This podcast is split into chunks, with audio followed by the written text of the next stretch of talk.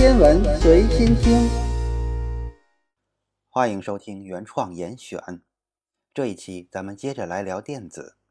上一次我们说到，电子既是粒子也是波，可是将电子描述成一种波，令人十分的费解，而且还引出了许多非常困难但又相当实际的问题。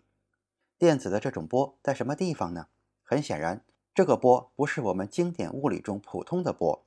尽管薛定谔的波动力学方程取得了成功，但也只能说明这种事实的一部分。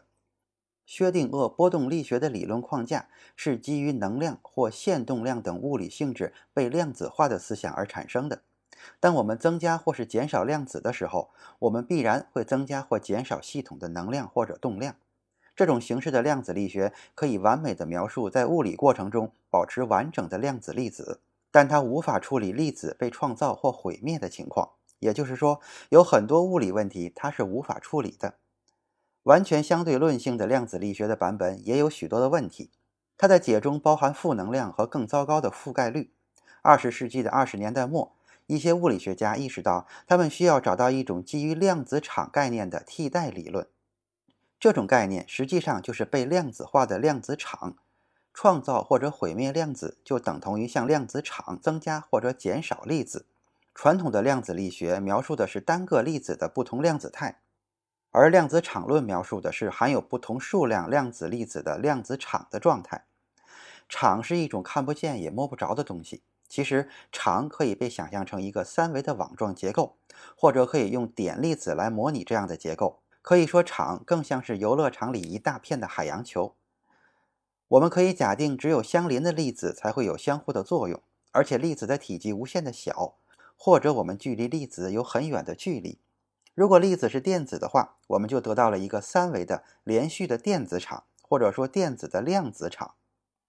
这样的描述就把场变成了一种基本的概念，量子粒子就成了场的特征。那么光子必定是电磁场的量子，它会随着带电粒子发生相互作用而产生和毁灭。由此一来，电子场论一定能够描述量子作为电子的电子场和量子为光子的电磁场之间的相互作用。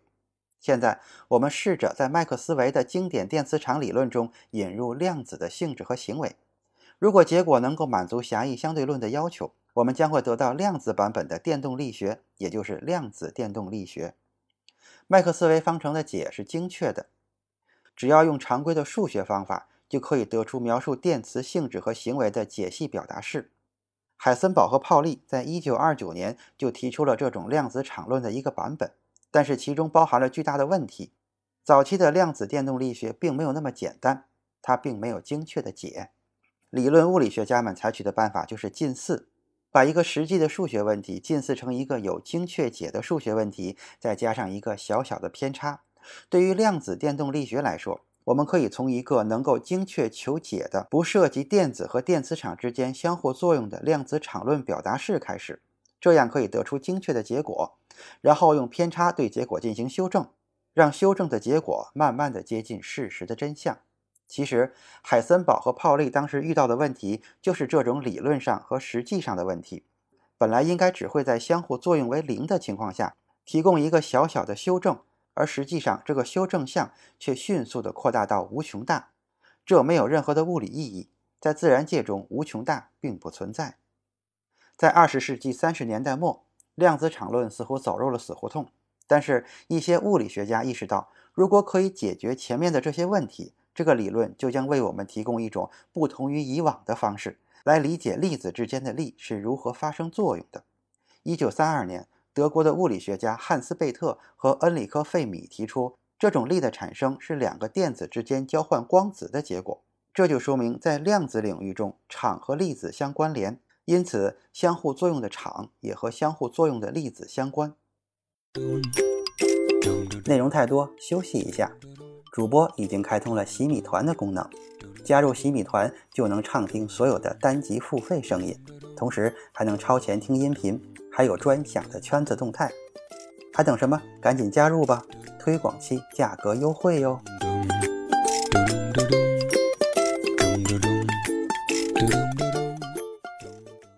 交换的光子将一个电子的动量传递到另一个电子上，结果两个电子的速度和运动方向发生了改变。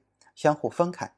交换的光子是一个虚光子，它直接在两个电子之间传递，我们看不到它从一个电子中转移到另一个电子中的过程。根据这一解释，光子不仅仅是光的量子粒子，同时也是电磁力的载体。说到虚光子，我们这里需要补充一点相关的知识。像质子、中子、电子这些物质粒子都叫做费米子，其自旋的量子数为半整数，也就是会出现二分之一的情况。费米子遵循泡利不相容原理，但是负责在物质粒子之间传递力的粒子则不同，它们都是玻色子，以印度物理学家萨特延德拉纳特玻色的名字命名。著名的玻色爱因斯坦凝聚也是他和爱因斯坦发现的。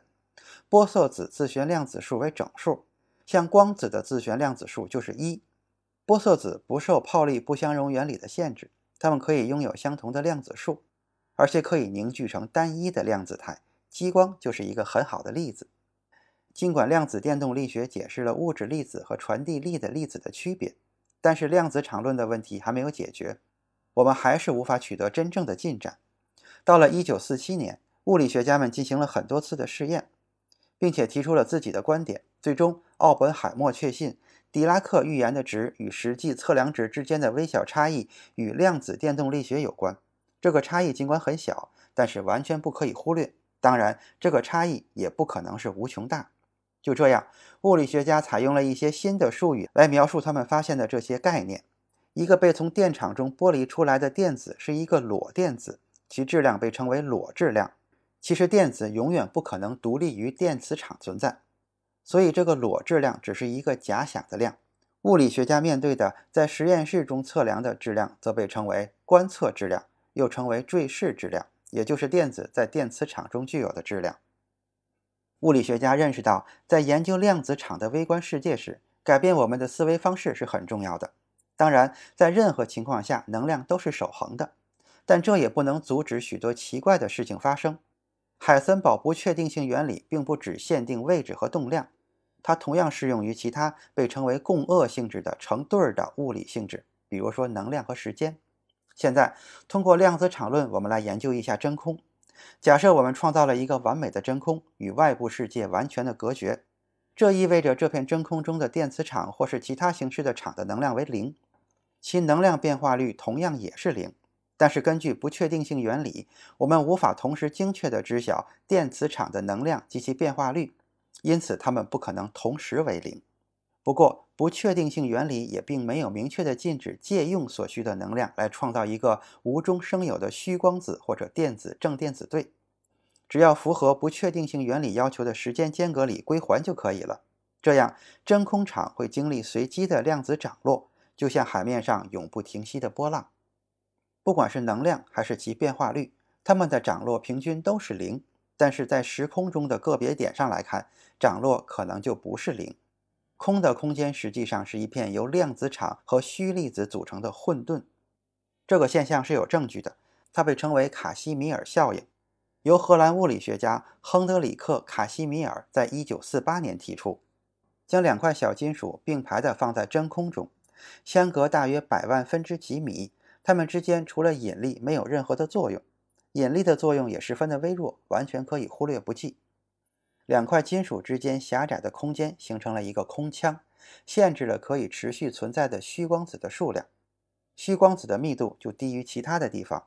结果是，它们会受到一种虚拟的辐射压，金属片外侧更高密度的虚光子将它们推向中间。一九九六年，物理学家史蒂夫·拉莫罗在罗斯阿拉莫斯国家实验室首次测量到了这种效应。他得出的结果与理论预测之间的相差不到百分之五，并在随后的实验中将这一差距缩小到了百分之一。随着量子电动力学与质量重正化相关的数学技巧的发展，我们对物质基本成分的理解又发生了转变。物质的本质好像变得更加难以琢磨了。粒子，也就是早期的希腊原子论者所钟爱的终极的不可分割的物质，已经被量子场所取代。我们开始认为粒子只不过是这些场的特征扰动，而物质似乎已经沦为一种幽灵般的东西。下一期咱们继续来聊场与力。今天的严选就是这些，咱们下期再见。